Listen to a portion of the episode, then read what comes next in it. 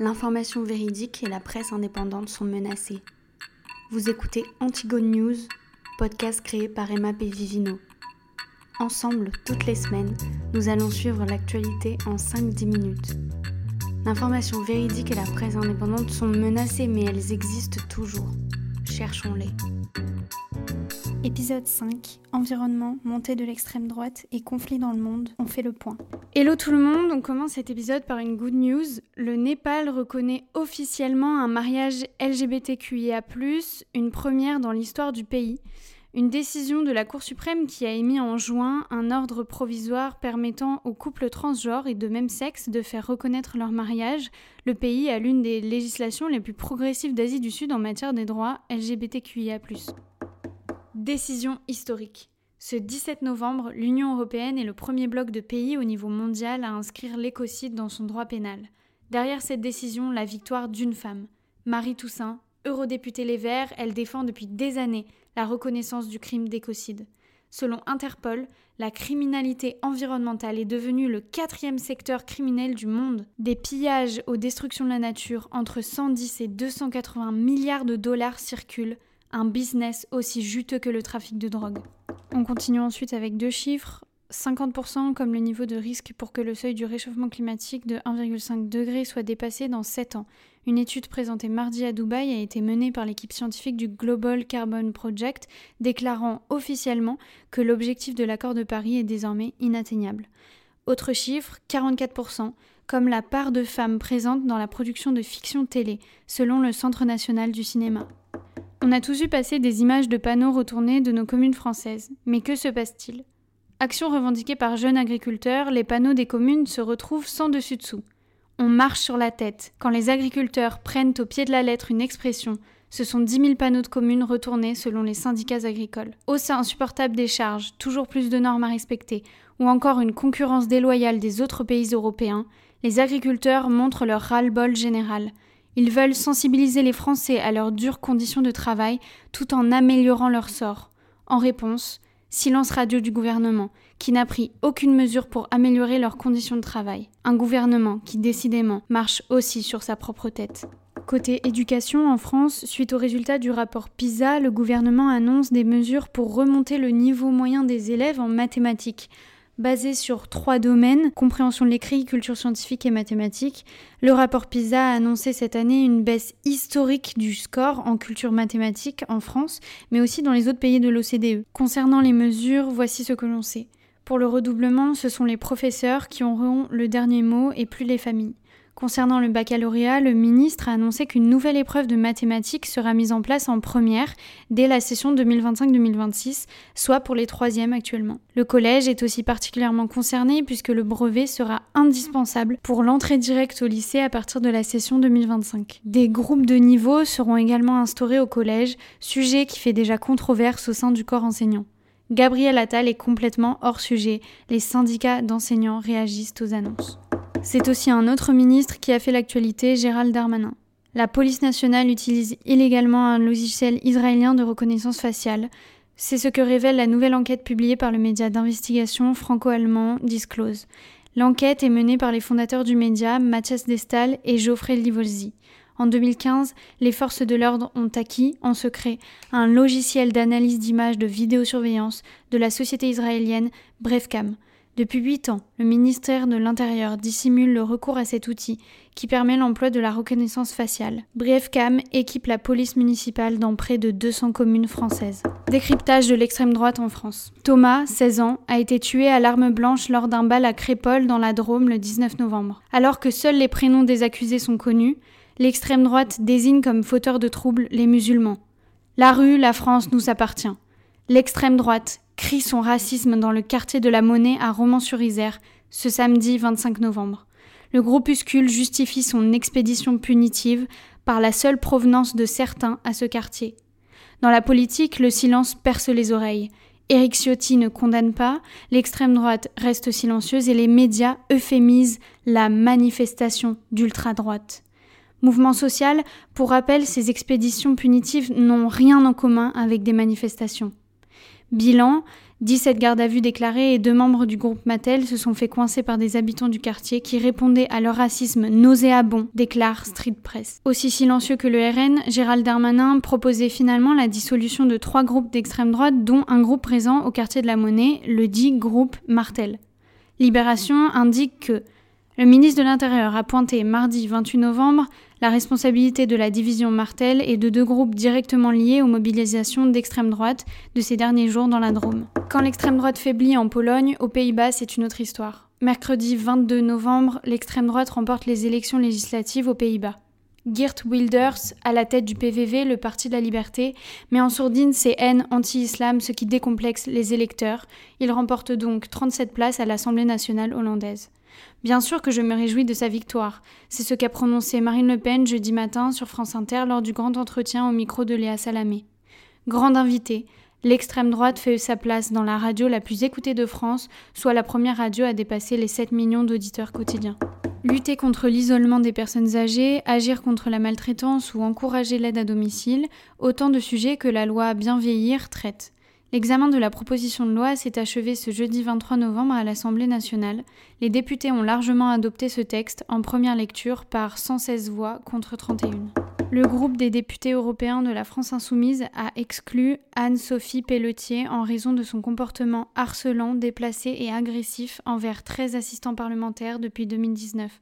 Cette décision a été prise en considération de l'incompatibilité de ces actes avec les valeurs du groupe de gauche.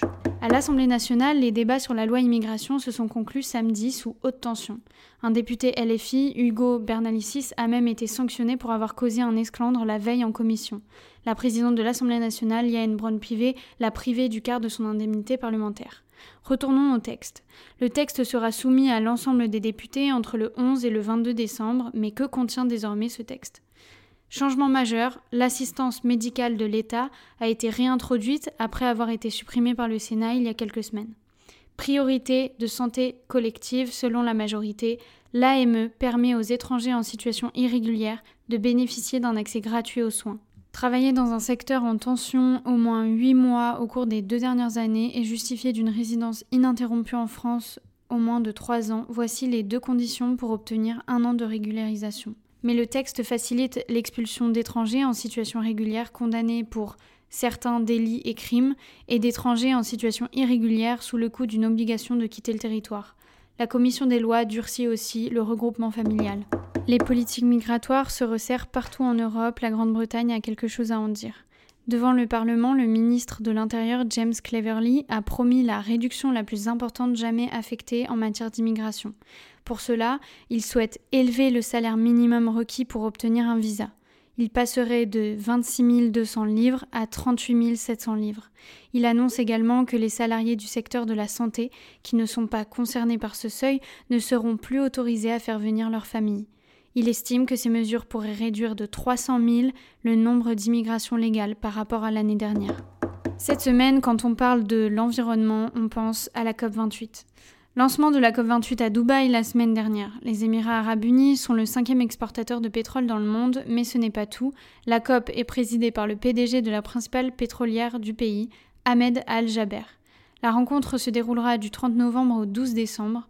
Grande nouveauté et enjeu capital de cette COP, l'ONU va rendre un bilan mondial sur la mise en œuvre des mesures prévues par l'accord de Paris signé en 2015, en particulier l'objectif de limiter à 1,5 degré le réchauffement climatique. La COP27 en Égypte a aussi vu la mise en place d'un fonds pertes et dommages pour compenser les pays qui sont les plus victimes des changements climatiques. Les délégations présentes à Dubaï devront donc s'accorder sur cette épineuse question qui doit payer, combien, comment? Et à qui? Joe Biden a déjà annoncé ne pas s'y rendre. Ce lundi 4 décembre, c'est le Japon qui a reçu le prix de déshonneur du pays fossile de l'année. 50 grandes entreprises pétro-gazières se sont engagées, samedi 2 décembre, à décarboner leur opération d'ici 2050 dans le cadre de la COP28 à Dubaï. Mais l'enthousiasme de certains chefs d'État pour le nucléaire inquiète les défenseurs du climat. Parlons des violences faites aux femmes.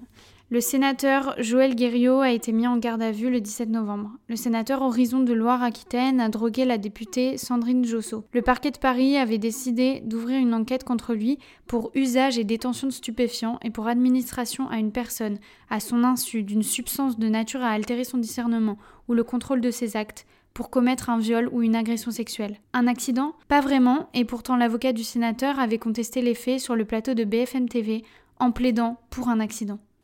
Il, euh, remet un sachet blanc euh, dans un tiroir sous euh, le plan de travail. Et là, je comprends, en fait, je comprends, je me dis, mais, mais en fait, c'est quoi ce sachet? Et, et là, en fait, j'étais déjà bah, complètement sous l'effet de la drogue et mes jambes tremblaient. J'ai attrapé mon, téléphone et j'ai pris mon application. J'ai appelé un, un, taxi. Et là, en fait, tout simplement, euh, je, me disais, mais surtout, euh, euh, ne dis rien, ne montre pas que, tu te sens mal. Il faut, il faut vraiment que tu sortes vite. Et, là, il me. Il, ne vous empêche pas de sortir Il me suit, il me suit. Et là, j'étais, j'étais, j'étais en, panique. Et il me suit, il me suit dans l'ascenseur, il, me suit dans la cour, il, me suit jusqu'au taxi. J'étais paniquée. Je me disais, mais en plus, mon cœur battait. J'avais l'impression de faire une crise cardiaque en même temps.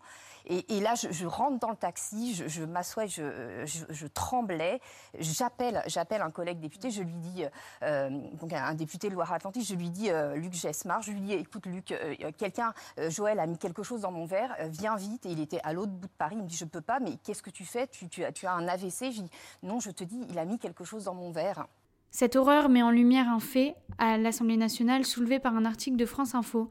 Drogue et alcool, une députée Renaissance dénonce des pratiques addictives à l'Assemblée nationale. Caroline Janvier, dans une interview accordée à Paris Match, déclare que ces pratiques touchent également des ministres. Porter plainte pour viol ou agression sexuelle pendant un an pour des faits prescrits, une avancée législative historique ou seulement une parenthèse juridique actuelle Aux États-Unis, c'est une parenthèse de courte durée que la ville de New York a néanmoins menée par une action de justice pour que les victimes puissent porter plainte pendant un an sur des faits prescrits rouvre le dossier Gabriel Maznev. La fille d'un ami de l'écrivain, aujourd'hui âgé d'une cinquantaine d'années, accuse Gabriel Maznev de l'avoir violée entre ses 4 et ses 13 ans. Elle demande au parquet de Paris de l'auditionner. Les investigations ont été confiées le 23 octobre à l'Office des mineurs, alors que l'affaire Maznev était revenue sur les devants de la scène avec la sortie du film de Vanessa Philo, Le consentement, adapté du livre de Vanessa Springora, racontant comment l'écrivain avait abusé d'elle. Place au conflit, après une trêve de sept jours, les combats continuent au Proche-Orient. Depuis bientôt deux mois, les attaques s'intensifient sur la Palestine, faisons le point. Les combats s'intensifient surtout dans le sud de Gaza. La compagnie palestinienne de télécommunications Paltel a annoncé lundi soir que tous les services de télécommunications de la bande de Gaza étaient à l'arrêt en raison d'une coupure de principaux réseaux de fibres du côté israélien. Les États-Unis ont aussi appelé lundi leur allié israélien à laisser davantage de carburant entrer dans la bande de Gaza, les territoires palestiniens faisant face à une grave pénurie. Depuis la reprise des combats le 1er décembre, l'armée pilonne le sud du territoire faisant de très nombreux morts et blessés dans cette région où des centaines de milliers de civils sont venus se réfugier depuis le début de la guerre, entassés dans des abris de fortune. Ils sont désormais piégés dans un périmètre de plus en plus réduit, à proximité de la frontière fermée avec l'Égypte, sans nulle part où aller, contraints de fuir sur quelques kilomètres pour tenter d'échapper aux bombes. Engagée depuis le 27 octobre dans une campagne terrestre dans le nord du territoire palestinien assiégé, l'armée israélienne a élargi ses opérations au sol à l'ensemble de la bande de Gaza, avec des tanks déployés près de Khan Younes, nouvel épicentre des tensions. Entre-temps, l'ONU redoute un scénario infernal. Un scénario encore plus infernal est sur le point de se réaliser, auquel les opérations humanitaires ne pourront peut-être pas répondre, a déploré la coordinatrice humanitaire de l'ONU pour les territoires palestiniens, la Canadienne Lynn Hastings, dont Israël avait annoncé la semaine dernière qu'il ne renouvellerait pas le visa. Le Comité pour la protection des journalistes a indiqué mardi que 63 journalistes et professionnels des médias, 56 Palestiniens, 4 Israéliens et 3 Libanais, avaient été tués depuis le début de la guerre. Nous avons le témoignage de Saleh Alia Farawi dans ses stories.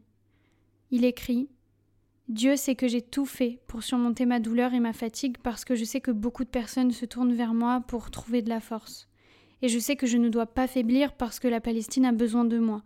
Mais oh Allah, j'ai vu tant d'horreurs, je pleure jusqu'à m'endormir, je fais des cauchemars toutes les nuits. Ça fait 58 jours que j'ai pas eu de nouvelles de ma famille, depuis la dernière fois que j'ai pu les contacter, et pourtant je continue à poster et à partager. Mais il semblerait que le monde ne va pas répondre à notre appel. Si Dieu veut, vous vous réveillerez une fois qu'on sera exterminé et effacé de la surface de la Terre. 137 otages restent retenus à Gaza selon Israël après la libération pendant la trêve de 105 autres otages, dont 80 en échange de 240 prisonniers palestiniens détenus par Israël. Lundi, le ministère de la Santé du Hamas a fait état de 15 899 morts, à 70% des femmes et des enfants, et 42 000 blessés dans les bombardements israéliens à Gaza. On oublie l'Ukraine? C'est ce que demande la femme de Zelensky. Ne pas oublier est essentiel, faisons le point. Le chef de la diplomatie américaine, Anthony Blinken, s'est rendu la semaine dernière à Bruxelles pour la réunion des chefs de diplomatie des États de l'OTAN afin d'évoquer le soutien américain à l'Ukraine dans les prochains mois, à l'heure où l'attention mondiale est tournée vers le Proche-Orient. Ce mardi 5 décembre, le président ukrainien Vladimir Zelensky s'exprime virtuellement devant le Congrès américain, espérant obtenir le déblocage d'une nouvelle enveloppe très débattue mais capitale pour son pays en guerre.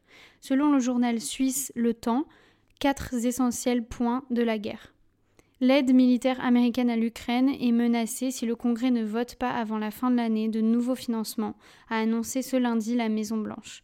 Ensuite, les troupes russes ont encore accentué leur assaut sur Avidivka, dans l'est de l'Ukraine, et tentent d'encercler la ville. Enfin, l'Ukraine a ouvert une enquête dimanche sur l'exécution par les forces russes de soldats ukrainiens qui avaient signalé leur intention de se rendre après la diffusion d'images sur les réseaux sociaux. Que faisiez-vous le jeudi 30 novembre à 23h Comme 3 millions de téléspectateurs, j'étais devant France 2 pour la diffusion du complément d'enquête sur Cyril Hanouna. Même si l'audience a battu son record, les termes employés pour parler des violences sexistes et sexuelles que Cyril Hanouna a commis sur des journalistes femmes, palpation de seins, attouchement, ont été survolés par le complément d'enquête. Il serait bien d'oublier les euphémismes pour parler de ces violences-là. Ainsi, un complément de complément d'enquête ne serait pas de trop. En plus, l'émission ne révèle rien, ou pas assez. C'est aussi ce que déplore Mediapart qui a annoncé ce lundi 4 décembre mener une enquête sur le roi du PAF. C'était Antigone News par Emma Bevivino. Pour suivre l'actualité, suivez-moi sur Instagram antigone.news. Il était une voix d'un monde silencieux, à nous d'accueillir son écho et de nous en inspirer. L'information devient malheureusement une arme et nous devons tous s'en saisir pour combattre les faux récits répandus, pour gagner une guerre, une élection ou alimenter la fabrique du mensonge, titre éponyme d'une émission de France Télévisions. La vérité existe encore, cherchons-la.